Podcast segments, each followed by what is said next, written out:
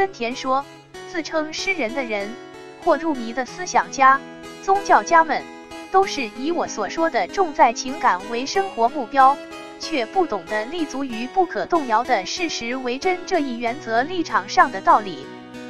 也就是说，当他们认为人生目的必须是为了追求对幸福、愉快和安乐的满足时，由于思想矛盾，追求安乐，反倒陷入悲痛；祈求极乐世界，反倒常受地狱之苦。